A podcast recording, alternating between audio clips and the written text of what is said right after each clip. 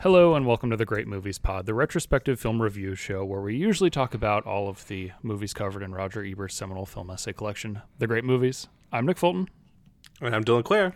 and this week we are Jana-less, so we are instead talking about two Valentine's Day themed, or not Valentine's Day themed, but uh, in honor of Valentine's Day, romantic Yeah. themed movies. Um, the Requited first- romantic movies as well. yes, happy romantic movies, not not the not the ones I typically like. In the mood for love, where it just ends with him whispering into a tree. Yeah, it's either like uh, they don't t- get together or or like one of them dies. Um, so the first movie we're talking about is uh, Love Me Tonight, which is from 1932, directed by Rouben Mamoulian, and it stars um, Charles Ruggles, Charles Butterworth, great name, the wonderful Myrna Loy, and then um, Jeanette MacDonald and Maurice Chevalier in the two key roles. And then The after Kings that, and Queens. Yes. After that, we are going to be talking about uh, Dylan. Do you want to mention the second one? We're going to be talking about Farah Khan's um, Bollywood epic, arguably. Yeah. Um, Om Shanti Om, starring the, um, Arjun uh, Rampal. Um, in her first role, Deep- Deepika Padukone. Ugh. But most importantly, Shah Rukh Khan. yes. Um, so both of these movies have a these movies have a lot in common. Uh, not just that they're requited love stories, but they're also musicals, and they're also about a guy falling in love falling in love with a woman who's uh, of much higher um, class in Love Me Tonight, and not class as much as like social standing or fame standing. Sure. I guess professional. It's uh, uh, standing in Om Shanti Om. unrealistic that these two should be together. I guess would be the way to start it out. yeah, yeah. In the like conventional Sure. uh, sense. So, Love Me Tonight, um, like I said, is from 1932. the, the way this movie opens is just, it's so good. it's the best opening. Oh my god. it, A literal symphony of humans and cities and work. yeah, it's just la- various laborers in Paris doing handiwork or like there's a dude just sleeping on the street and the pipes are emitting smoke and people are nailing boots and all of that is done in a rhythmic way where it's forming sort of its own song so it's a really um, inventive way to to lay out um, this musical and get you set up for like there's just going to be music throughout Yeah, and what's even better is the strings pick up like the smoke and the the cobbler's nails and stuff like in rhythm in time it like perfectly blends into going from just street music almost to like the musical music that we're going to be hearing. Yeah. And well, we'll get to it. There's some there's some banner moments in musical history uh, in this movie. Mm-hmm.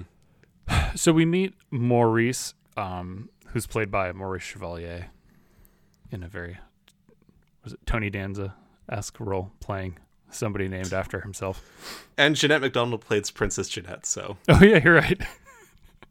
um, M- Myrna Loy does not play a Myrna though. no. so he's a tailor in Paris, he, and he's not like I, I feel like a lot of these types of movies are it's somebody who's destitute falling in love with a princess. He's not. Sure. He's middle. He's solidly middle class.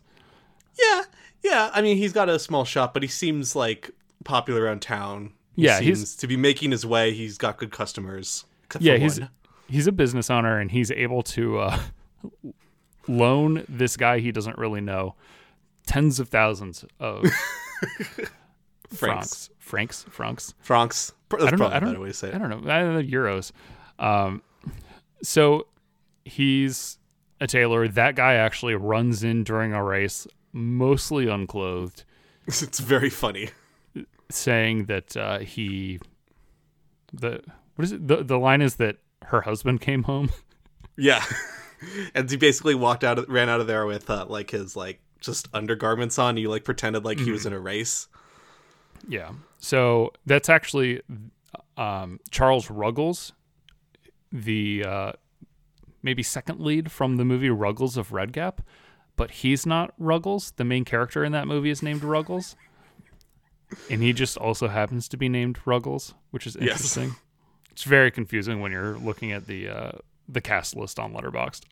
Yeah. So Maurice has made him like a number of suits and 15, I believe he says. yeah, hasn't paid for any of them, but he knows No. that this guy is the nephew of the duke, so he's got money or should have money. And the guy says, "You know, I'll, I'll be back tomorrow with bags of gold, and I'm gonna have your money. I'm gonna have the money for all the other people around town who like make the shoes and make hats and make everything else. So this guy's borrowed and basically gotten on credit over a dozen suits and owes a lot of money. Um, after that, Maurice is making a tux or like fitting a tux for a guy who's getting married. And he starts singing this song, Isn't It Romantic? to the guy, which is a great. The song is good. But what's better is how the song kind of permeates throughout society. um, so I have uh, the so it starts with him, the tailor, and it goes to the customer. Then it goes to a cab driver. Uh, he sings it out of the the um, the customer sings He, it out yeah, of he the walks it in the shop. or he walks out, sings it in the street. The cab driver. the cab driver. Cab driver starts singing it. The passenger comes in is like a songwriter, and he starts like taking down the notes and the lyrics, and then he's singing it on the train ride home. And then s- at the train, there's a bunch of army recruits who start singing it themselves, and then they sing it as they're chanting and marching through the streets.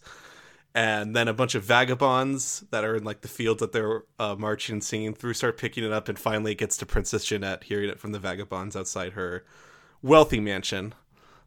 Yeah. Um, her her like Romeo and Juliet esque like s- standing out on the balcony. Here's the song. She starts singing it. Yeah, but instead of Romeo showing up, it's the Comte de whatever his name is. It's some is doofus like- who's way too old for her. Although not the oldest person she's been linked to. Yeah, the, she's a widower, and uh, the last person she was married to was like 85, and this guy's only like 20 or 30 years older, not 60. Um, apparently, so this mo- this is a pre-code movie, but there were a lot of things that they were made to take out, or or not uh, the the censor board wanted to take out. Yeah. Um, and he he's like courting her. He's standing on a ladder, and he falls, and he's like, "Oh, I'm not going to be able to use that again. I broke my flute."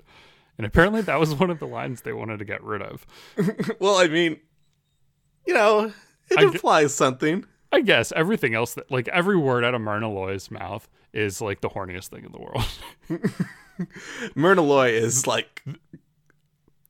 Every time she walks past Maurice in this movie, she's like, "Oh, hi," Yeah. and says something like really inappropriate, but it's Yeah. it's funny. The, And also- the breaking flute line is good. I feel it's kind of innocuous compared to some of the other stuff they they get away with in this movie. The thing is, even from the start of the movie, he's basically walking around town and he's like saying hi to all the women. They're like, "I'm your Friday girl. this is Thursday." Or this, he walks by someone and then he's like, uh, Mm-hmm. "The man's like, how dare you?" And he's like, "Oh," and it's like this dude's like fucking around town like Mm-hmm. crazy. And like, I don't think I'd see that in a postcode movie. This, Yeah, our hero just like gallivanting and having all these affairs. They they also um, had to were, forced to cut part of um, Charles Ruggles' introduction. I think I think they made them take. I don't know. Like so, I did you watch this on the um, the Kino release? Were you able to get that? So one of the bonus things in that is actually like notes from the censor board about uh, all the things that they wanted them to take out, and one of them was like the line that Charles Ruggles has about uh, her husband came home. Yeah. So, so I don't know if they were told to cut it and they didn't, or if it was cut and then that was like added in after the fact. mm-hmm. I don't know. In the version we're able to see now, fortunately, it's back in because it's very funny. It's it's great. Um, so then we we meet a few of the people in the uh, the Duke's estate or or chateau, I guess. Um, we meet Ruggles' Vicomte Gilbert Gilbert, um, who's caught red-handed trying to scheme more money from his uncle because he Yeah. knows all these people. Um, and then we also meet Valentine, who is played by Myrna Loy, who is uh, Jeanette's sister. Mm-hmm. And then we meet the three. I, are they her aunts? There's like three. Yeah, they're, they're. Who I didn't a- actually know, but it said in the Wikipedia page, luckily, Okay. that they're ants. Very witches in Macbeth vibe. I don't know. Maybe it's just because I'm fresh off of rewatching or watching uh the Coen Macbeth, but I thought more of like Greek chorus yeah, I could see that. because they're not like you know murderous scheming but they have like a crystal ball and they're like you know predicting things and then they sort of react to everything going on in the movie. It's it's funny their characterization because when we see them apart, like in in that room where they're sort of pre- predicting or like yeah. it, they do seem very um like mystical. And then we see them later when they're interacting with other people and they're like the goofiest like most absurd people in the movie so we'll I we'll get to them.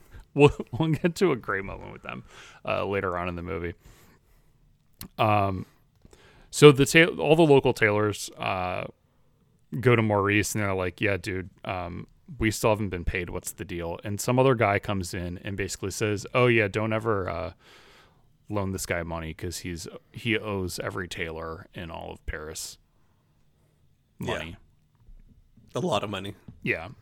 So Maurice says, "You know what? I'm gonna go down there and I'm gonna I'm gonna get all our money. I'm gonna do it myself." i'm gonna go down to the like fucking villa castle place Yeah, yeah. I'm gonna go to a castle and just demand money. so he goes. Um, partway there, the car that he's riding in gets a flat or something like that. They have to stop. Yeah, for it- it breaks down. maintenance Reason. And while they're doing that, the princess Jeanette is out, and he he hears her from afar singing, and is uh, singing a lot about lust yeah, yeah. Um, he's smitten, and then I guess fortunately for him, she drives past them, and since their car's in the middle of the road, their her buggy like just goes off road and flips over. not good Yeah, it's not like the safest. She could have stopped and like waited or let them pull forward. yeah um, he he picks her up and carries her over debris and flirts with her a little bit, and she's, I think she's initially charmed and then finds him a little too uh, cheeky or whatever. yeah I, I think she's charmed but then it's like I, I need to get going. Shut up man. Yeah, um, and then he like claims that he's like, oh, you know, I love you, whatever, and then she's like, I don't care, and then she me. she drives over his hat. But hey hey he's got a spare one in the trunk So I love that moment because it shows like his hat got run, got run over by this woman, but you know what? Doesn't matter. He's got another hat. He's ready to go, and that's how he's going to be. Like no matter what beats him down, he's going to be ready to to go and give it another shot. yeah So he tosses the old hat, grabs the new hat, and um, he's ready to go. So before they arrive, I have to shout out my favorite line in the movie.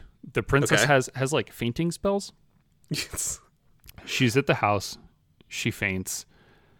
And i don't know if it's the duke or if it if it's um charles ruggles says to i think it's Runaway- ruggles.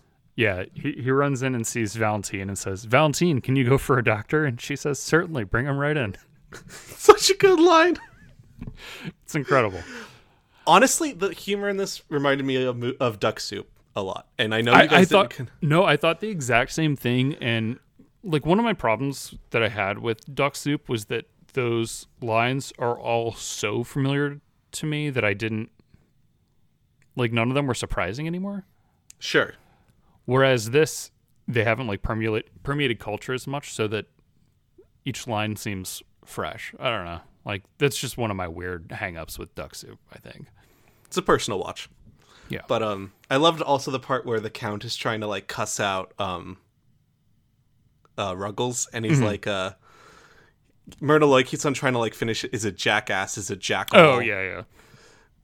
It's another great bit of it's very duck soupy sort of banter. And just like playing with language, that tor- sort of uh, Exactly. or like Abbott and Costello type. yes. type jokes. Yes, that'd be another good one. Yeah. Yeah, this movie's really funny. Like it's Oh my god, it's the laugh a minute. it's really good. Um, I, I do have to say, I don't think we talked about it on the show, but I watched Ruggles of Red Gap pretty recently, and that movie is also very funny. um, from around. I think it's around the same time. I don't remember when it's from. I don't know. Anyways, uh, yeah, 1935. Yeah. So Maurice, Leo McCarey movie. yeah, yeah, and uh, Charles Laughton. yeah, um, yeah. Leo McCarey did Duck Soup, right? I'm not crazy. I'm not misremembering Yeah, that. yeah, okay, he did. okay. Um, so the doctor checks her out, and by checks her out, I mean sings just It's a, a wildly inappropriate song for a doctor to sing to a patient. yeah, and basically makes her strip down to her like undergarments. yeah. It's not great. So he basically sings a song, um, telling her how hot she is, and she's she has been a widow for three years. She got married at sixteen, so she's only. And, and I think she says she was married for two years or something like that. Yeah, she's so I like- think she's 21. She's like twenty-one or twenty-two, something like that. She married a seventy-two-year-old who uh, a 72 year old in 1932 looks uh looks like a 92 year old these days uh he far if we want to talk about age gap discourse Oh yeah, yeah. It's Um, like uh, Alana Haim marrying uh, Tom Waits and Licorice Pizza or something. so he like his song ultimately is you're not physically sick there's nothing actually wrong with you um you just need some some love in your life and then he ends by saying you're not wasting away you're just wasted as in like not wasted like drunk wasted but your uh, feminine uh I don't know. Her hotness is being wasted. Is what he's saying. It's it's not it's not great. I don't think we're supposed to admire the doctor. no, but it, it definitely reeks of like 1932 Yeah. gender discourse. Um, It's I a do like there's a when he lot of like, oh boy, oh boys. between between like the doctor and finding out that her husband was fifty Well, plus sort years of older than her with like back to back. It's oh boy. her father is like she can only marry of a specific royalty and all the royalty are just like old hags at this Mm-hmm. point like um and they kind of do mention it. it's like there's not a lot of royalty anymore much Oh, around this, she has to marry someone of a similar rank, and Yeah. the two um, options are an eighty-five year old and an eleven year old. such a good one. it's like ugh yeah no that's just the worst options Yeah. So uh, Maurice arrives at the chateau. Valentine is immediately uh, smitten with him. Uh, the my god yeah, Vicomte, the Charles Ruggles character, um, finds him, and the uh, he doesn't want the Duke to know that he owes all this money around town. Um, so he they basically pull a, a Three's Company style. yeah he's a baron you know Fal- yeah, false identity thing where they say he's he's the Baron Courtelin, so that he'll be welcome, he'll be able to stay while he uh, scrounges up money somehow, and also so that it doesn't give away that um, he's he's blowing money all over town, being really Yeah. irresponsible. The flute guy, I, I, I do think there's a fun thing where it's like you're like, wait, why wouldn't they know he's this Baron doesn't exist? But then it actually gets into that. There's like one somewhat smart Right. guy that is like just researching the whole. He's the one that wants to marry Princess Jeanette, the Yeah, only one that's only 20 years older. it's the flute, it's the flute guy who broke his It's the flute. flute guy, and he's like, I'm gonna I'm gonna figure this out, and he's like, I'm gonna prove it's not a real Baron, and then they're like, he's a a, a prince. He's a, he's a Yeah. disguise. He he immediately like knows, hey, I've never heard of this family. This is sort of like my area. He's really area of kn- expertise. he's really and the and the real Duke doesn't know are. shit. Yeah. So one of the things that the the the family like between that guy and um, Jeanette, they pulled different little tests on him. Mm-hmm. So they're all gonna go deer hunting, This is prob- probably a favorite scene in the movie. and she has him ride a horse called Solitude. Very, I, I love that. I love that the horse is called Solitude because they have a great reason, like why it's called Solitude, but also like metaphorically, Yeah, the movie's he's about, riding in solitude. yeah, th- yeah. The movie's about like he is in solitude, trying to lose solitude and and married to this woman. But Yeah, he's called so solitude because he always comes home alone. The best part is they're like chaining this massive chain around the the stable with like Yeah. danger signs, right? and the horse just goes right through him. Ugh, it's a great horse. Yeah, I have in my notes. Uh, Princess is a real sicko for this shit. Just like making this making this dude get on this horse who's obviously gonna Kill him. y- yeah c- probably like what ha- what ends up happening to him is pretty much best case scenario which is he uh he gets bucked They decide off. to part ways. yeah he, he gets he bucked off off screen and he's not uh named or or killed. Just a little dirty. yeah. But it is very funny that like when the horse speeds away they use like the undercranking where it just speeds off. Like a It looks like a bullet like a bullet out of a gun. Yeah. Um, Maurice, during the hunt, gets uh, separated from solitude, as it were, and ends up uh, befriending the deer. That they're hunting Yeah, and uh takes it in, feeds it oats inside one of like their little cabin houses on the property. it's great. Oh my god. it's great stuff, What- and it pretty much like usurps the hunt. Like nobody else af- afterwards, they're not like, "Oh yeah, let's let's shoot this stag." He's like, "All right, yeah, I found it." Princess Jeanette's the only one that's pissed, but it's it's very funny. Mm-hmm. Her and uh Maurice's uh like banter about like how could you do this, and he's like, needed some oats. Yeah, and he he like they they go back and forth. Um, she's like, "How do I know more about like hunting etiquette than you?" And he's like, "Yeah, well, you're not very feminine, so Ugh. not not a thing that's aged well, but you know, that's that's fine.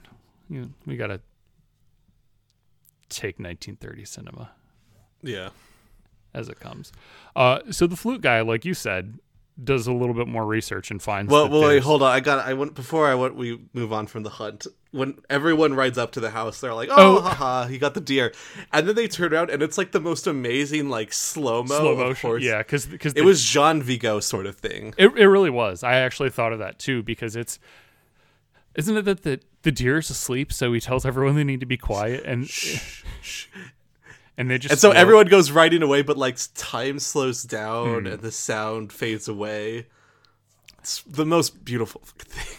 and it's a nice contrast to like the last time we saw the film speed being altered was Yes. it being sped up from the horse, and now it's being slowed down because of the stag. Um, so the flute guy does a little more research and learns that there is no Courtelin family, um, but the Vicomte, thinking on his toes, says uh, he's actually royalty, um, persecuted royalty, tra- traveling under a nom de Pullman. He says. I d- which I didn't actually know what that meant. No, he, he's he means to say nom de plume, but he's Oh, he's getting it wrong, and it's not really a nom de plume if he's not a writer. I don't know what it's called. Like I know nom de guerre is like a a wartime alter ego. I don't know what just like a social alter ego is called, but yeah. So the, it's just a malapropism of of him trying to say. It's sort of like the jackass yeah, yeah. whatever scene. It's just these people are trying to to use words that they're not quite capable of uh, nailing. hmm Um, so they're they're gonna have a party. We learn that uh, Valentine has been peeping on Maurice through holes she's drilled through the door so she can watch her change. Look, there's so many inappropriate gender politics, but it actually kind of goes two ways in this movie. It's pretty funny. It's it's a good it's a good joke. You can't, you can't condone it IRL, but uh, it, it's it is funny. Um, so they have this party, and he's he's actually like he's dressed nicely, but everyone else is sort of in like tails and gowns. Yeah, and it's- shit. it's he's, crazy. He's, he's dressed more um like well dressed, but casual. I would say. Ta talking about this because this is probably the part of the movie where we could see the most of the party or the most of the house. Mm-hmm. The the, the sta- I don't I couldn't find like where they shot this, but this place is like the hallways, the seal. It's huge. Mm-hmm. It's it's beautiful on set sort of location filming. They must have taken some sort of old castle and I was reminded a little bit of um, last year at Marienbad. It, Yeah. it, it, it, I mean, it's I think smaller than that estate. But the other thing that reminded me of Marienbad is early on. There's just a throwaway scene where like the chateau has all these guests at it, and they're supposed to be playing bridge, and everyone's playing bridge, but they're not actually talking or moving. And it reminded me of all the scenes in Marienbad where the guests are just sitting still. Yeah. But here it's obviously played for a laugh, whereas I think Yeah. Marienbad is not a particularly Played for funny movie. It's weirdness, to make, to make awkwardness. yeah, to, what does it mean? Um, so he sings uh, a song at the party, and he's a big hit. Everyone seems to love him. which I, I want to talk a little bit about the song because it's called "I'm in a Patch," Yeah, but it's like Apache.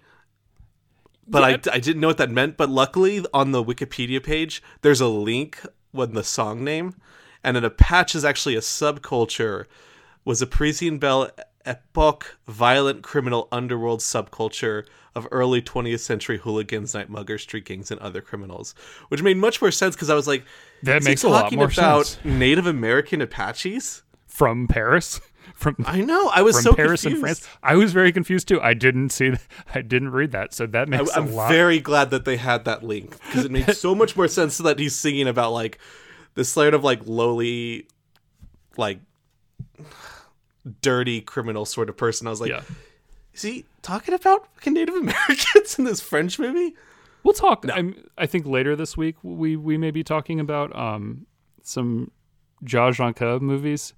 Hopefully, but but it's uh that's one of the things where like i think if you watch this in 1932 maybe that's a reference you get yeah, wa- yeah, and especially it- like if you're talking about French things. yeah watching it 90 years later we just don't have context for that and there's a lot of stuff in his movies like in platform It's platform, especially. I watched Platform this morning and it was oh just like, you? there was a there was a lot of like in my review on Letterboxd i basically just said like there's there's so much stuff that i'm sure i would appreciate it. and i love the movie but i'm sure like i would uh, have a much like which is why I'm very excited that we'll hopefully be jo- joined by uh, Sean, Sean, Gilman. Yeah. Um, yeah, there's just like so much context that you're missing from movies like that. Yeah, there's the scene where they're just they're doing each other's makeup and they're just talking about like these executions that are about to happen. Of like, okay, Right, right. wait, What? what is Yeah. the context here?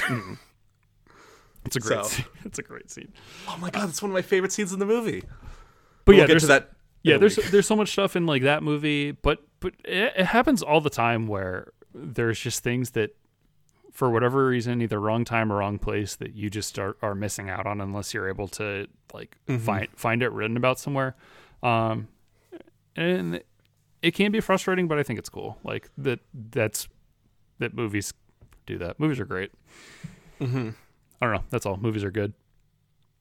So uh, he sings the song that's not about Native Americans.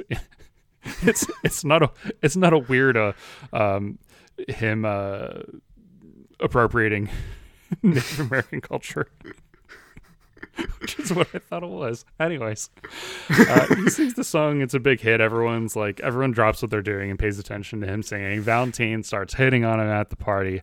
And Oh, Ju- I mean, starts. Well, yeah, she she just like goes full on though. Um, Oh my God. Jeanette leaves. It's a very like uh, um, Hamilton's and Schuyler sisters. Oh, Type- that's type. actually a really great comp. Yeah. So uh, she she storms out um, jealously. He follows her. She faints. He kisses her. She slaps him. Uh, he tells her he loves her again, and she reciprocates finally and says, "Whoever you are, whatever you are, wherever you are, I love you." What a line. and, and then we we the next morning um they wake up apart um he's she she is getting fitted for like a riding outfit Yeah. he comes in and it's like no what this is, is a- what, what's the word they use for it? Uh, it starts with a C. oh i don't know it's not a I can't cor- remember. it's not a corset it's like uh, no, but they use a really weird word, a term for it. I don't know.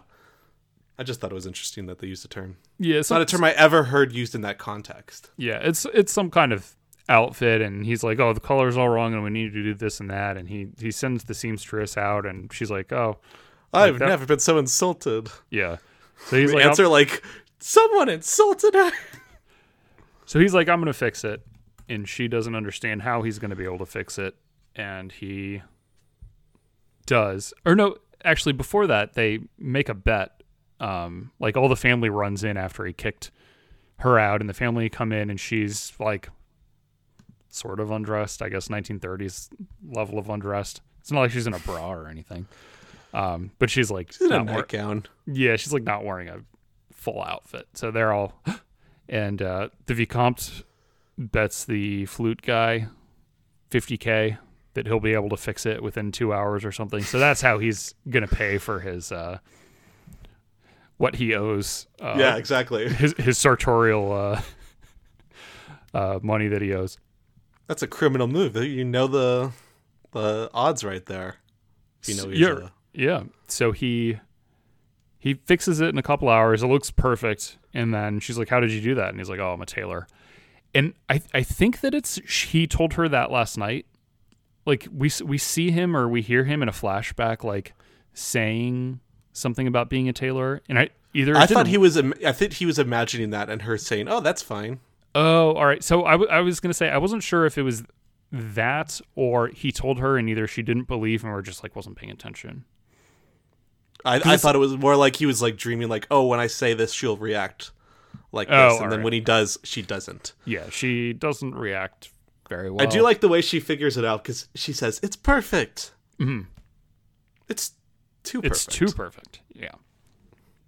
So he uh, tells the ants that too. And this is the moment with the ants that I love where they Yeah. run down the stairs and the sound of they're like they're doing like the Tina Belcher like but uh, but then but then it just replaces it with yipping dogs. Yes. like the sound effect of just dogs barking.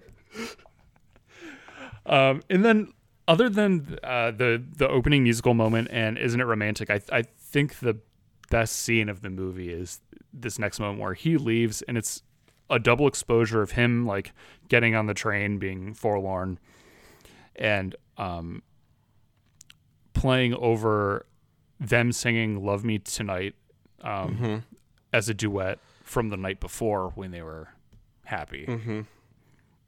Yeah.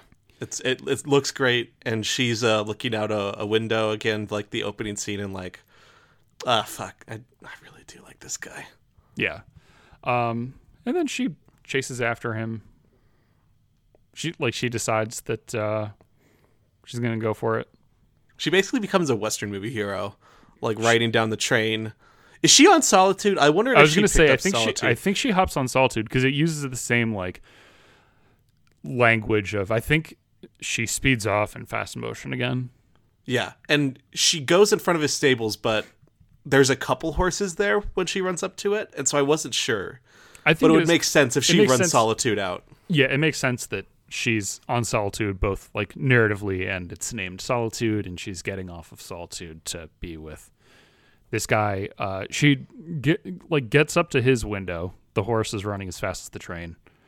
He's he tells her she'll be happier without him. You can't be a tailor's wife, whatever. She's like, shut up. She runs to the front of the train, and he's like, hey. You need to stop, and he's like, "Why? Yeah. What's wrong?" And she, I doesn't she wrote down- she- she's like, "Love," and he's like, "That's not an emergency." No, no, I wrote it down. Um, ah, where is it? Uh, what's the problem? I love him. Eh, it's not a railroad problem. uh, and he's right. So she stops uh, the train by running way out in front of it, getting off the horse, and just standing in the tracks, forcing it to stop. Very Buster Keaton wide shot of like, oh yeah, there is a train coming at a person, and it stops. Like Pretty close to in her. front of her. Yeah, wondered how they did that because it doesn't look like uh, it's not one of those things where they did it in reverse and then they play it backwards. He clearly no, it he look- he ru- he hops off the train in the same shot, runs towards her, and doesn't look like he's running backwards by any means. So No. I don't know how they did that. Maybe an OSHA violation, but uh, glad she did. glad she did not get hit by that train in real life. Me too. I must say. Um, and then yeah, they uh, embrace and um,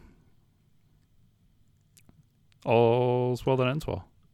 I, I think it's beautiful because they embrace, and then the smoke from the stopped train like envelops them, and it Mm-hmm. transitions to the three uh, ants making a a little coat of like a knight in shining armor rescuing Oh the yeah, princess. and yeah. That's a- that's that's a nice little ending. And they say the, to- the line once upon a time there was a princess and a prince charming who was not a prince but he was but he charming was charming. And he, man, Great he's, line. He's very charming in this. oh my god it's it's wickedly charming. I think her, her um sort of heel turn at the end, or not heel turn, character turn at the end, where she goes from like blowing him off to about to get hit by a train for him is a little rushed. It's a simple movie. It's a rushed movie. It's just Yeah. and also i think there's a good thing of like you know the first time she'd ever felt happy was the night before when they were kissing and confessing their love. And when sh he's gone she was like oh yeah that's actually what i want i don't want all this you know bullshit Yeah. But it's uh it's a very funny movie. The um the musical moments in it are great. mm-hmm. It's really good. And I don't know of any other I mean there's like the the what era were like the Fred and Ginger movies like like Top Same Hat era. and Swing Time? Is it is it i think slightly after maybe Yeah. i think top hat's 38 yeah, Swing Time's 36. So this top hat's 35 is this the first this is uh, 32 is this the first of the major musicals in movie history? i mean jazz Sing- singer's a musical and that's Oh yeah, I yeah, yeah. but I we guess- don't like to think about I guess that's true. I've never actually seen it. In in or fairness, broadway melody In fairness to it, i think there's also a reason you haven't seen it yeah, but but this is even before like the the big Busby Berkeley musicals Mm-hmm. that that are a little bit more. This is not like that in terms of scale and like there aren't really dance numbers in this or anything like that. It's it's not a song and dance movie. It's just song Yeah. songs being And it also seemed like the songs were written for a songbook and they sort of just took it. It was like popular songs at the time, maybe. yeah. It's uh Roger Roger and Hart Rodgers and Hart Yeah. songs. Um, and that is, uh, I think, importantly, we're pairing this movie with Om Shanti Om, which Exactly. Good Has- transition. which has uh, just huge, lavish The most insane. song and dance numbers. Whereas this, they're all very understated. I mean, the Apache number, I don't think it's on one shot, but it's it's just him like in Singing shadow. to camera almost. Yeah, in shadow behind him. It's very understated um, visually. Whereas Mm-hmm. Om Shanti Om is like dynamic, colorful, um, bombastic, you might say, fantastical for sure. Uh, Very talk- Bollywood. yes, yeah. Let's let's let's talk about that movie, Dylan. Yeah, I think this is the one we'll spend a little bit more time on. It's it's it definitely has like Love Me Tonight really has like three things that happen, and it's very like lover lovers meet, they don't like each other, or or they don't get along, even though the one likes the other one. He gets her to love him. They split up again, and then they get back together again. And that formula it's like it's like a, it's like a little truffle. Like it's like two bites, you Mm-hmm. know. It's really sweet, it's really tasty. And Om Shanti Om is like fucking family feast. There's like seven courses. there's just so much going on in it, and it, Yeah. it's a much longer movie. It has a lot of extra stuff going on Yes. as well. Like in, uh, aside from the romance, there's a whole lot. Whereas Love Me Tonight is just this very sort of like classical um, story structure of.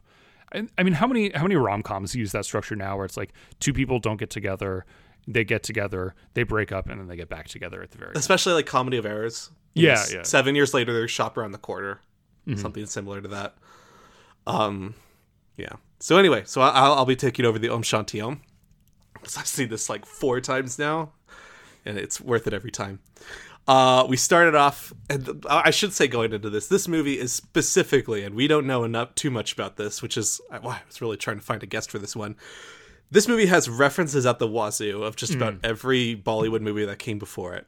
It starts with a, a stage performance, um, which is referencing the movie called Karz. It's basically just one of the numbers in this movie called Karz, where they sing a song Om Shanti Om. Life is a highway. No, I, I want to make sure all listeners know that Om Shanti Om does not translate to Life is a Highway. It doesn't actually have even a direct translation. It's just the main character in this is called Om. The main girl The is called named Sha- Shanti, and it's like their their combined title references a song from an old Bollywood musical called Karz. But basically, they're at the filming of it, which is where they have a crowd and they're all cheering them on.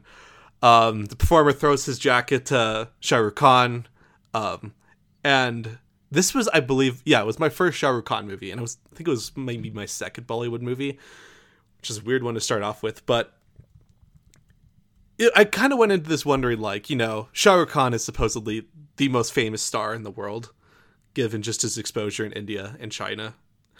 And um, I was like, you know, is this star power gonna like translate it all for me?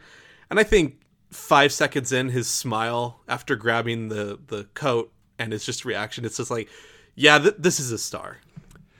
He's also playing much younger. I mean, they don't. I don't think they give an age for him, but he's No, like but 42 in this movie, and he's playing someone who seems like has the energy of a a, a mid 20, like wide eyed, yeah, tr- trying to make it, and in not Hollywood, Bollywood, like that sort of. Um, he's really good. He's he's he's just so fun to watch in this. he sells it. Even, even though he, you can just tell he's older. It's just like, you know, this guy's it. yeah. Um, and uh, when he walks out of the performance, the janitor says something like, the, "To be a hero, which is basically like a star, in their in their talk, um, you need more than the jacket. You need like the personality, the looks, the talent." He's like, "You don't have any of them." Um, so he decides he needs to change his name, which is a big thing, which makes his mom upset. Um, because he doesn't want to be a junior artist, which his family has languished in. Um, a lot to do with sort of like what defines it is to be a hero. You know, even just comes out of the name. You need a strong name like Kapoor. Um, and this entire time he's kind of living in this small house, but right next to the small house is this billboard of a movie called Dreamy Girl, which is a reference to a movie I believe is called Dream Girl. Has the exact same poster. oh, all right. Um, Yeah, this the, sort of like the platform thing or the I'm gonna patch thing. There's just a lot of cultural references that we're missing out on. So i I'm do sure think at the same time it's sort of just embedded enough in the story that it's just like you could be like, oh, this is sort of like yeah, you you like you Bollywood. yeah you may know that things are references. Like there's a scene where it's like sort of them at the Oscars or their equivalents of the Oscars, and they're interviewing people on the red carpet. And I recognized um, Amitabh Bachchan. Yeah, yeah. But I'm sure that all the they, they interview like 15 people, and I'm sure all of them are stars. And I Oh, just, yeah. I just only and recognize we'll get to. Deewangi Deewangi, which just is like, let's see every star in the Bollywood history come Mm-hmm. out.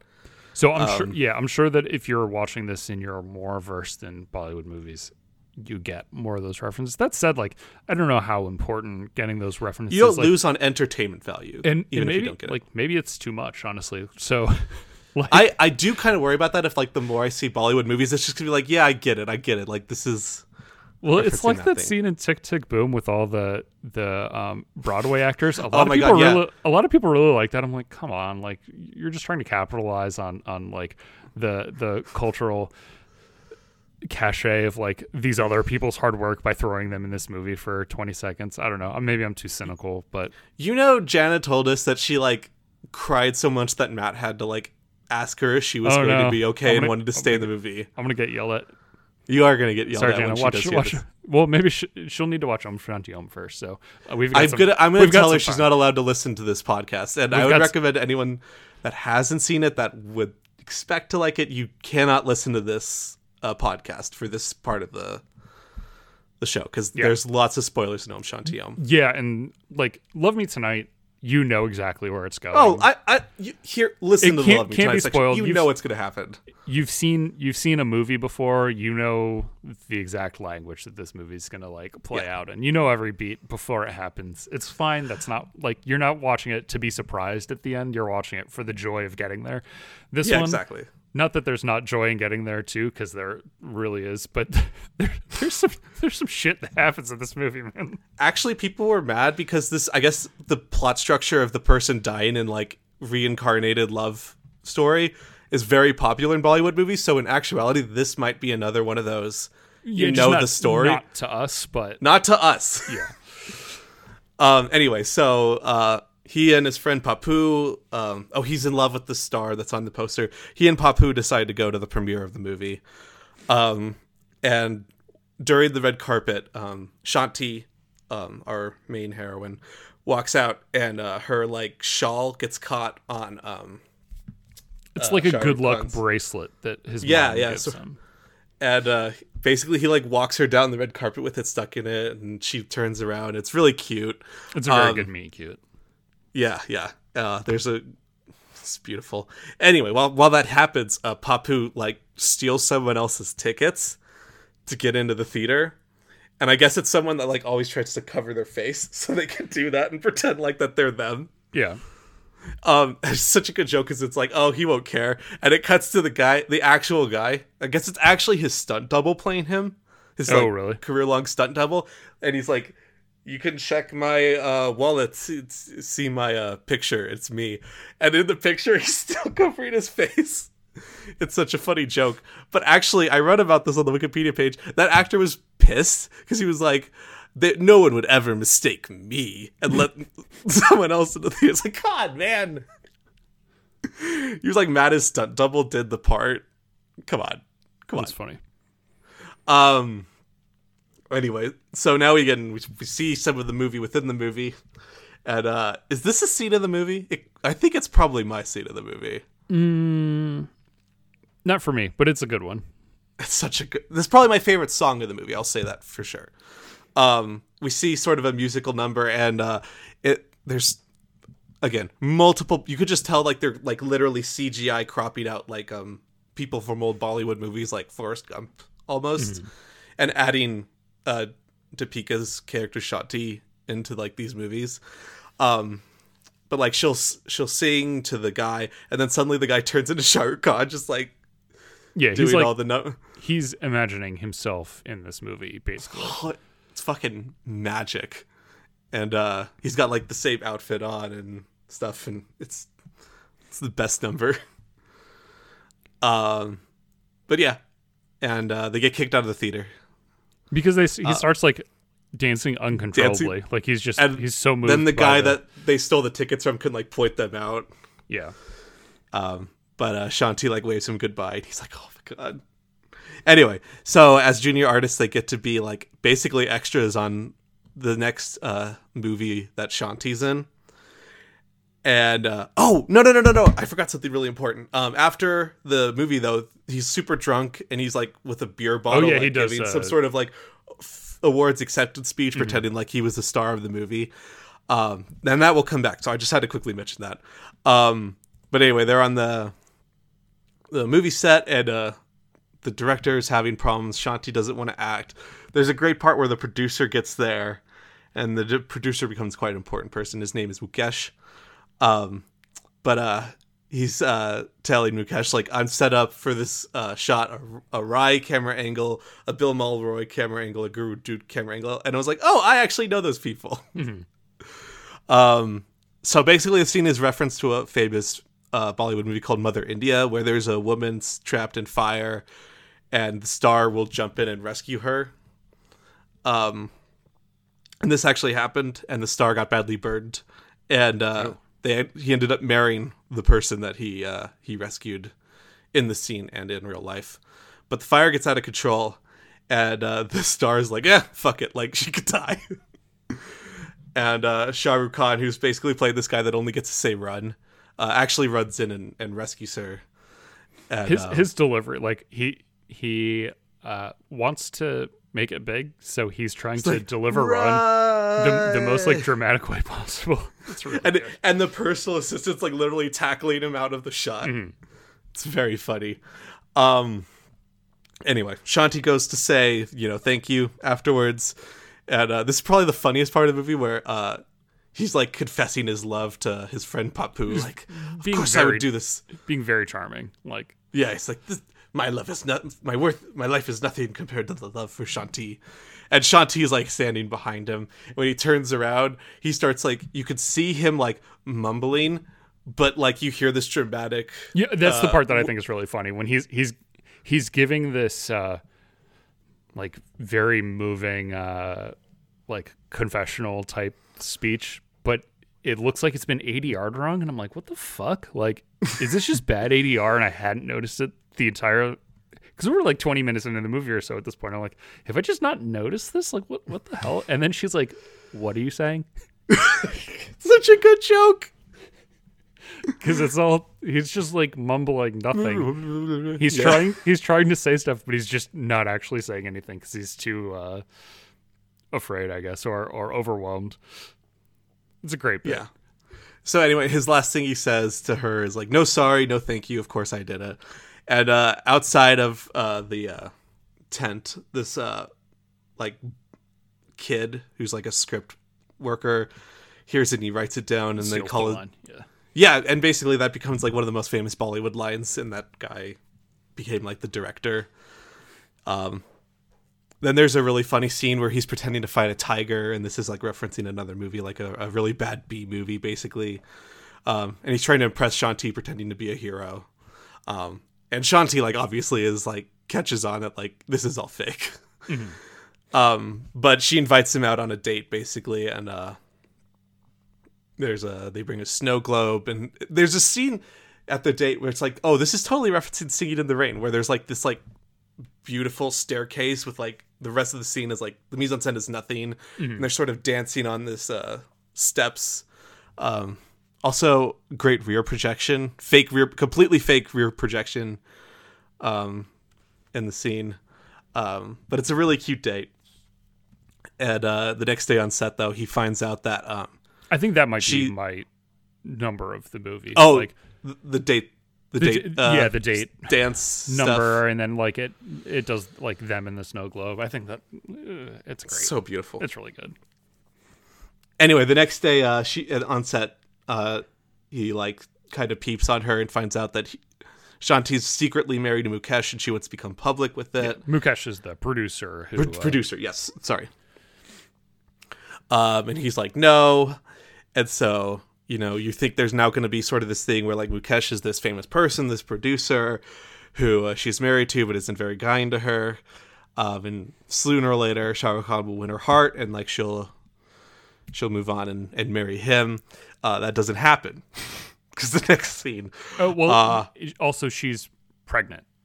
Oh yeah, yeah. Sorry, I didn't So she's that, yeah. the the controversy is that he's uh, Mukesh says that no one will invest in a married actress's film, yeah.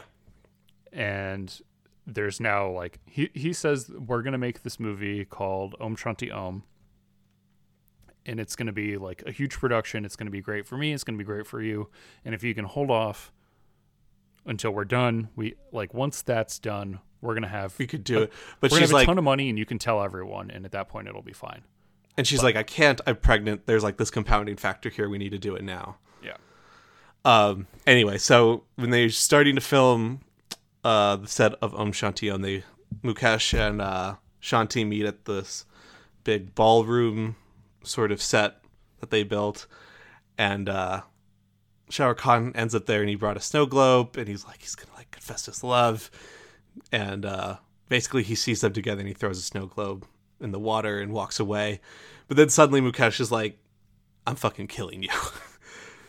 and uh, he burn he he lights fire to the the set with Shanti still inside it and locks the door. The the the bad guy walk out of the set with the fire around him. He looks pretty cool. Yeah. It's not cool what he's doing. No, no, no. I'm I'm not saying it's cool to you know murder your girlfriend. Wife.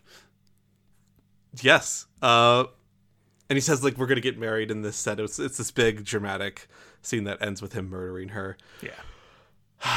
But anyway, Shah Khan is like, "Oh shit, I gotta break in and uh, save her," and so he gets inside.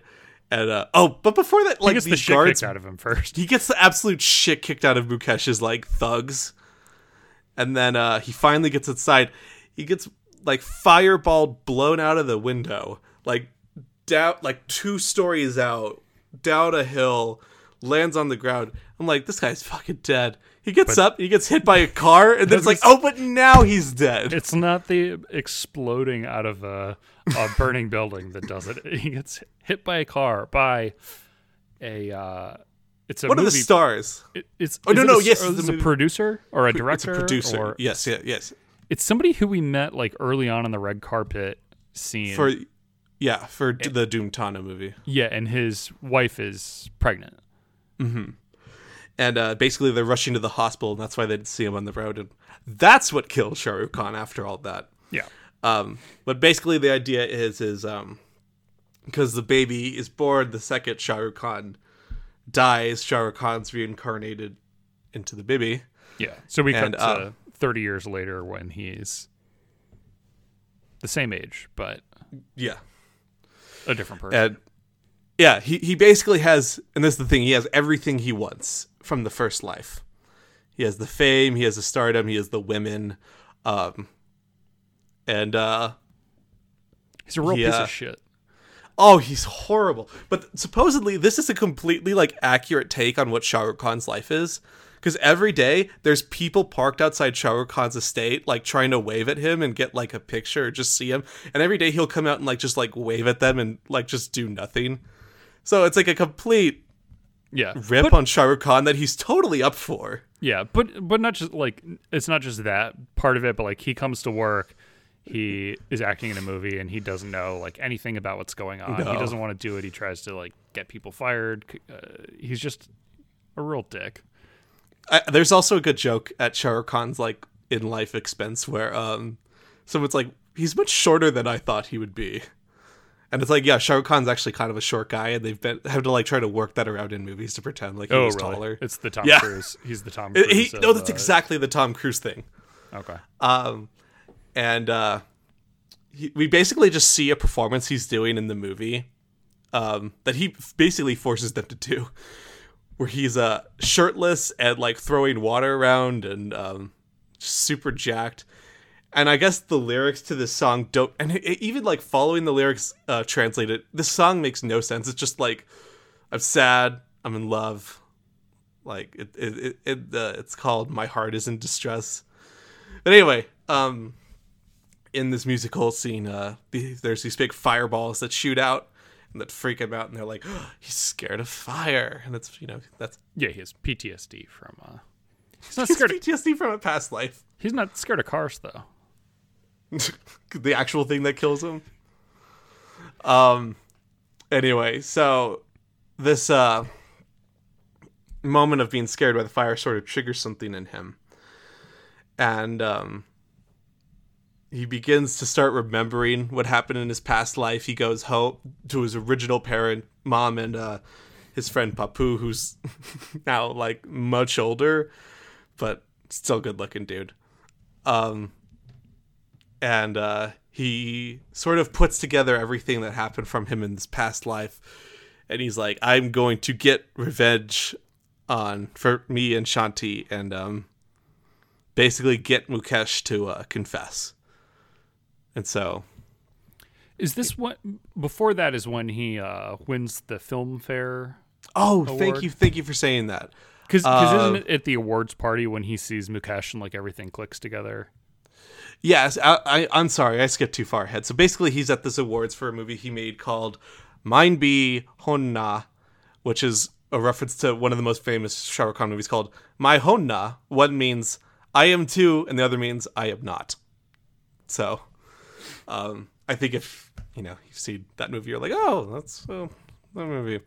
Uh, anyway, he wins the award, and he starts giving the acceptance speech that he gave in the past life. That's what triggers it. He starts making the speech, and he's like, "Oh, I've said this before," and he's like, "Papu, I remember Papu." Um, Yeah, But before Papu he can rec- actually remembers it from and he's thirty like, "Oh years god, before. So now he, almost reincarnated." yeah, now he believes that, or not. He realizes that this Yeah, yeah. Om is their Om. Yeah. Uh, but basically, before they could solve the problem, uh, they have a whole song number called Deewangi Deewangi, where um, every fucking star in Bollywood just decides to like come out and uh, get a standing ovation and dance to like five seconds of the song. It's a Uh, it's a did- great it's a great moment. I mean, your whole your review was just the lyrics of this song. Yeah. All the hot girls. It's really good. It's uh I every year I make a playlist of songs from movies that I've seen that year and I've started my 2022 one and this one's on there and whenever Mm-hmm. it comes up uh I mean I've only had it for a few days but I've listened to the playlist a couple times since then whenever it comes up I'm like, hell yeah. Like this, this is some good stuff. Is this your favorite song of the movie? It might be. I don't know. I don't know that it's the best song, but it's sort of uh, the most earwormy. Sure. Um, yeah, all the hot girls put your hands up and say Om Shanti Om. All the cool boys, da, da, da, da, da, Om Shanti Om. Um, especially because it's in English, it's easy Yeah, to yeah. remember. That like, makes it it makes it a little bit easier to to remember, especially if I'm like listening to it on my phone as opposed to watching it. I don't have the subtitles. so, did you uh, recognize any of the stars that were coming out? I'm curious. There's I didn't. a couple I recognized, and a few I was able to be like, oh, I will would know this person. So, um, one of the one that comes down is named Kajol, who's in a movie called uh, Diwali Dalalian Lajangye, I think it's called, which I watched recently, which was like Shah Rukh Khan had been a kind of a star at that point, but I think that was his first like hugely breakout movie, and that was his uh, romantic partner. When uh, she comes out, they like point at each other in their faces, and they're like, "Oh, it's you." Um, there's also a woman that comes out n- uh, named Preity Zinta, who I knew before I watched any Bollywood movies because uh, she owns my favorite cricket team there. Oh. But uh, she's sort of like the romantic second lead in Dil Se, Okay. which I've recommended to you. Um, She's the one that comes out with a guy, and uh, he walks off with the guy, and she's like, "What the fuck?" Oh yeah, when he like distracts her Yeah, and yeah, then, like grabs the dude she's with. Yeah, that's that's Preity Zinta. Okay. Um, Priyanka Chopra was one of the people that came out. I didn't. I, I, didn't. I, knew she was in it, and I was looking for her, but didn't see her. yeah, she comes out. Um, and then the only other two people that was like, oh, I kind of know you. There was a guy named Dharmendra. Dharmendra. Um, he's at the bar and he turns around. He's sort of an older guy that's sort of dancing. I don't remember if you know that. Um, he's the second hero in Sholay next to Amitabh Bachchan. Okay. Because I guess it's like it's like a two guys sort of adventure movie, and he's the other guy. I did not reckon. You said Show. He's the guy from Sholay. Yeah, which you've seen. Yeah, I've seen that. I didn't recognize him, but that movie's also like you know probably 30, years, before earlier this, and so- uh, yeah he's an he's an older guy Yeah, and Amitabh Bachchan, like I wouldn't recognize him if I haven't seen him like in interviews and stuff from Yeah, his yeah. from his time in like Sholay or um that's not to say he hasn't aged well Amitabh Bachchan has aged fantastically yeah he but just, looks he just looks different. I mean those movies are from the seventies and this movie's from two thousand seven. So yeah um and then the last one was uh Tabu comes out do you know Tabu Mm-mm. so Tabu is uh I mean, she's a star in a ton of other Bollywood is she the movies. she not old but older? She was not the older one that like basically gets like the biggest crowd Okay. stand back moment. I was I was curious as to who that was because she's the one who has a line in something about like if I was younger I would be the Yeah, yeah, yeah. Yeah, she's in a lot of famous Bollywood movies, but Okay. I, I none that I had seen or knew you saw. Like I know you had seen Sh- Sholay, Mm-hmm. uh, but Tabu is um, Pi's mom in Life of Pi, and then she's in uh, oh okay. other Bollywood movies. Um, so yeah, those were the main people I do. I'm sure people that know Bollywood movies and are listening to this is like, but this person, but this person, but that's, that's as much as I got for now. yeah So he reunites with Papu and his mom, and he's like, "I'm sorry." Uh, there's a one kind of an underrated scene, but he's talking with Papu. He's like, "I got Wait, to." hold on, hold on, hold on. I have to Sorry. mention this. I'm I'm looking at all the the cast members who are cast as as himself or herself Uh-huh. on the Wikipedia page. One of them is Miles Teller. Are you shitting me? Miles Teller as himself. One of them is actually Miles Teller. One of them is Zac Efron. Are you serious? when? Where? when did they show up? Also, this is 2007. How is Miles Teller supposed to be in this? As himself? I don't know. From uh, Rabbit Hole. This is pre Rabbit Hole. This would be pre Rabbit Hole. What? Okay. Pause podcast. Th- yeah, this is pre like anything he'd done. Spectacular Now uh, was 2013. 13, so six years before that. It's this is not on his Wikipedia page. I wonder if that's a bit like if somebody's. I yeah, this has to be a bit. I don't know. That's weird. Uh, he hadn't been in anything. He was in a few short films that I've never heard of. no. Okay, whatever. Anyway, um, so there's a really good scene, reunion scene between Papu and uh, Om, where basically they're arguing and he's basically run to the home that he wants now. The mom like this is the sort of like this caring family. Um there's a really good review um by a guy. Let me see if i can at least shout him out. Although this guy died recently um he was a Letterboxd user but he has this great review that said like everything you end up running from you end up chasing. That's sort of this movie. Like he's kind of running from this life and trying to run towards like stardom and stuff but in the end he just really wants to like get re- revenge for this person that murdered him and his the girl he liked and you know um his name is cleansing my soul of addiction that's his Letterboxd handle but it's it's a great review um but yeah, he's ended up at home now, and like this is like he's he feels found. But now he's in the background is the same poster that had Shanti that he was like looking at, but it's now him looking back.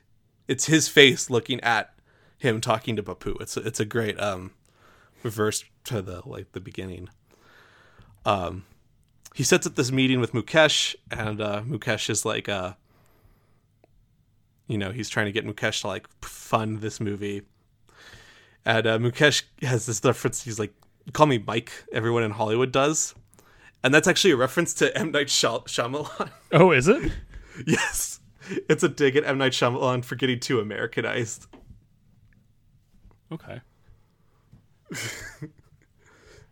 Um, Isn't oh, I'm looking this up before I. Is he? Isn't he from here? Like originally? I mean, I know he's Indian, has Indian heritage, but I thought he was from. mi- like, he might be. oh no, he was born at- in India. I thought he. I thought he was from like. Oh, He goes right, he to was school here. he was raised in Penn Valley, Pennsylvania. I was going to say I thought he he grew up in like Philadelphia or something. Yeah, that's a cheap shot. Like, he, That's he- a low blow. yeah, he grew up. He grew up in Pennsylvania, like the most American the of all states. End Come the on. fight. Call the penalty. Um. So basically, they go through this casting process of trying to find a woman that looks exactly like Shanti that they'll be able to like scare. That's a weird plan, but basically, they're going to try to scare Mukesh into believing he's she's alive as a Yeah, ghost yeah. again, and be like, "Oh, I'll confess to the murder because he's scared." A shaky plan at best, but whatever. Hey, does it work? I mean, not. Well, sort of. No, I guess uh, it's, it sort of works. Uh, it wouldn't have, but some things happen. Yeah. More twists. Um so they they find uh they're, they're like, oh, there's no Shanties that we can use. But then this girl comes in and is like, I am your biggest fan, Om Shah Rukh Khan. And it's it's basically Shanti. And so now it's like a complete role reversal from the beginning. Yeah, what I thought though is that it was going to be Shanti reincarnated. But no, and I, but I kind of like that it's not Yeah. the same. Th- it's not the same thing, but we'll. It's not. It's a very like ditzy girl named Sandy who Sandy's such a great like American Yeah. pop girl name compared to Shanti. she's like she's a klutz. She um is constantly like chewing gum. And then like in like in Love Me Tonight, she does faint a lot. Yeah. just like the just like the princess from Love Me Tonight. Yeah. So they start building these like basically tricks to pretend to Mukesh that uh she's still around. They uh have him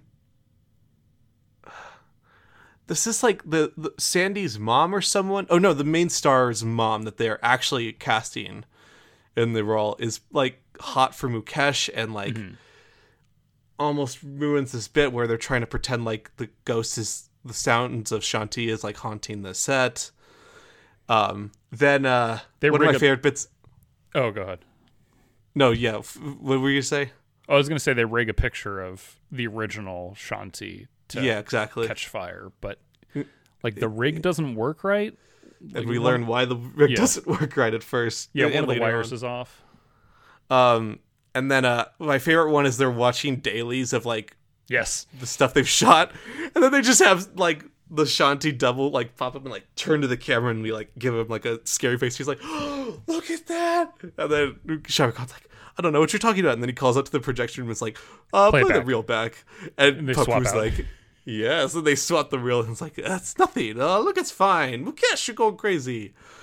Um, but basically they they set it up so like the final uh, trick that they're gonna pull is have Shanti scare him at the the, the premiere where they're gonna film the final number, um, and uh, And get basically haunt Confession on tape. exactly they're gonna get his confession on tape. Um, doesn't work out that way. Yeah. You know, my notes But here look- just like stop. Like I took notes while watching this movie so that we could talk about it, and they just stop because I was just like too into the movie. Well, let's just talk about this musical number he's putting on is basically him singing about the murder that he and Shanti came from their past life on Mukesh's life. He's singing it directly to Mukesh this whole time. It's like the baddest ass thing I've ever seen. It is so powerful. Um, this is song, the song I maybe listen to the most as well, besides Dhoom Taana. It's fucking great. It's this is like what it's like. This is an epic, you know. Um, and uh, basically at the end of the number, the chandelier, Phantom of the Opera style, like falls and knocks Mukesh out. And uh, instead of getting him medical attention, they just sort of leave him there to, for him to wake up, and in privacy they could like confront him. And uh, Om starts with like being like, "You, you did this, murder Mukesh." But he at this point he's figured out that Sandy's a double because he's seen He's- he, he, he went back and checked the, the- yeah. reel, and it's like yeah he she is like fake on the reel, and uh when he chases her out of the main number, she runs into a sh- uh, like a candelabra and she starts bleeding. He's like, "Ghosts don't bleed." Ghosts don't bleed. Um, but basically, he's like, "I you you don't have fucking shit on me, Om." So Om realizes like the gig is up, and uh, he's like trying to call Sandy off. this is like the best part of the movie. Um, suddenly, He pulls out a gun. yeah, yeah. Quote unquote, though, Sandy appears out of nowhere um, and is like, you know, you fucking killed me, Mukesh. And Om's like, Sandy, go away. No, it's not to happen. And, uh, yeah, and the best part, she's like, uh, you know, no one found my body because you came back after the fire burned down. I was still alive. You buried me under the chandelier. If anyone looks, they'll find the body. You'll be sent to prison. And he's like, what the fuck? yeah, and that at this is- point, that is all new information. at this part, I start wondering if like Sandy is the reincarnation of Shanti or if she has some like possession touch uh, from Shanti, and uh, you know, then there there's a fight, and uh, basically Om shoots Mukesh in the leg, and Shanti tells him like, "This is not your kill to have," and suddenly out of nowhere, the chandelier falls and kills him, and you realize like, oh wait, this is Shanti's ghost that has haunted this set. Mm-hmm. And like the stuff like the the picture The frame picture going wrong, Yeah. the chandelier falling down and knocking him out. Like this is all Shanti's ghosts doing. There's this beautiful moment where Sandy comes out and you realize like, oh shit, like Shanti is this ghost. and there's this beautiful moment where like, you know, Om sees Shanti and recognizes like they're both past this life that they were murdered in, but they need to like let go and he embraces mm-hmm. Shanti or Sandy and Shanti's ghost runs to the top of the stairs and evaporates and it's this beautiful like leaving the past behind moment. That's it. It's very good. It's fucking beautiful, man. I guess this one is sort of a, a an unrequited love story in a way. I know, yeah, yeah. When when you said like you had liked movies where like the couples end up like not together or dead, it's like yeah, they This is the one they do. both both in this one. Yeah, they both do, and they don't end up together. Actually, But he kind of it's implied he ends up with Sandy though. does he? I guess in Bollywood movies they don't like to have the heroes kiss. Okay. And so this this is about as much of like a they are in love that they can do. Okay. See, I thought of it as like he he wasn't in love with Sandy. She looked like the person he loved, but she wasn't her. But he the the the win is not um him getting together with I do think that's the bigger the bigger win. The bigger Yeah, the win it, is- it, the it win is that literally he ends on her disappearing. Yeah, the win is that he avenged her her death. yeah. So even though he can't be with her, he he at least can do this thing that even in the afterlife she's able to uh, appreciate. Yeah. And now we go to the best end credit scene of all time, Yes, that's a great end credits. which is basically they have a red carpet come out and they're like, "Yay!" and like Shah Rukh Khan comes out and Deepika, I can't remember her last name, and the guy who plays Mukesh comes out, starts waving to the crowd, and then it's like art director like comes out and then like. It's everyone. know- it's like everyone who worked on the movie is coming out. And when, when we say crowd. everyone, it goes down to best boy, assistant directors, fucking accountants come out, and they're like they get a they get a red carpet. It's it's really this beautiful thing. Like these are the people that made the magic happen. We are giving every fucking one of them, the, at least the heads of the department. Like maybe not all the painters and stuff on set, but like the head of each department, including accountants, you know, personal assistants, like every single person, you are getting your moment to shine except except for Farah Khan, who comes out just too late, and, they're rolling the road. everyone's gone, and she just kind of like, come on, Yeah, it's it's great. it's a good bit. Um, yeah, so that's the movie. Yeah, it's a cool movie. I would uh, recommend. It's on. I mean, if people have watched it all the way through, we'd spoil the shit out of it. But if uh, you're still interested just to see the the spectacle, it's on Netflix. At least for the musical numbers, which are immaculate. They're so good. I, I don't know that Love Me Tonight is as easily um, track downable. It's free on YouTube. Oh, all right, all right. Well, that's It's in really shitty quality, so I would recommend getting the Kino Blu-ray. if you okay. can. Yeah, yeah. I, I don't think it's uh, like I don't think a good quality of this is uh, No. floating around on like the usual, the usual suspects. But yeah, a couple good movies. Yeah. Uh, quickly before we have to go because we Super Bowl's happening today. Yeah. Um, thumbs up, thumbs down. Love me tonight. Thumbs up. Out of four. Um, I give it four and a half on Letterboxd, but I'm gonna go four on uh four to That a boy. And uh, four for me too. Thumbs up. Om Shanti Om. Thumbs up. Thumbs up. And Four to four. fuck yeah, I thought you'd like this movie. What about you? I'm uh, I'm guessing four out of four. Yeah. Hey, Pelly. Um, out of curiosity, because I, I checked your list to see if like you had a, a current ranking of new watches this year. No, I don't. How would this what rank yet? I don't know. I've watched a lot of really good movies. Me too. year. Um, a whole yeah, a whole bunch that are like just no doubt are five stars, and I feel like more than I did last year. Like to to Mm-hmm. start off the year, but I mean, Hiroshima Mon Amour is like an all timer for me. Yeah, that's gonna be your one. Yeah, like this is this is great. Ruggles of Red Gap is great. Um, Iron Monkey is great. L'Eclisse is great. I've watched two, two, three, um, Jia Zhangke movies that are all like fucking incredible. It's been a it's been a How good, many of those were new to you though? um, Still Life and Platform, and I think those are the only two I watched that were new to me.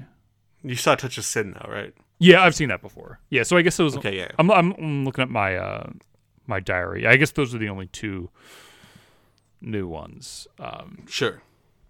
But still, both of those are like probably five out of fives for me. Like, Hell yeah, they are. We're gonna talk about them later this week, but holy fuck, are those movies good? yeah, they uh, it's some good shit. And then I, I rewatched uh, of last night.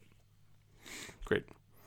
Yeah. All right. Good stuff. So we'll wrap we'll wrap it up there. Um, you thanks for uh, listening. You can check us out on Twitter, Letterboxd, Gmail, Great Movies Pod, um, and uh, thank you Scott Brady for doing the podcast art. You can find him at S Brady Arts on Twitter, and that should be all for. it. Have a happy Valentine's Day. Yeah, sorry for making fun of uh, Tick Tick Boom Joe. All right, Roger. out. Roger out.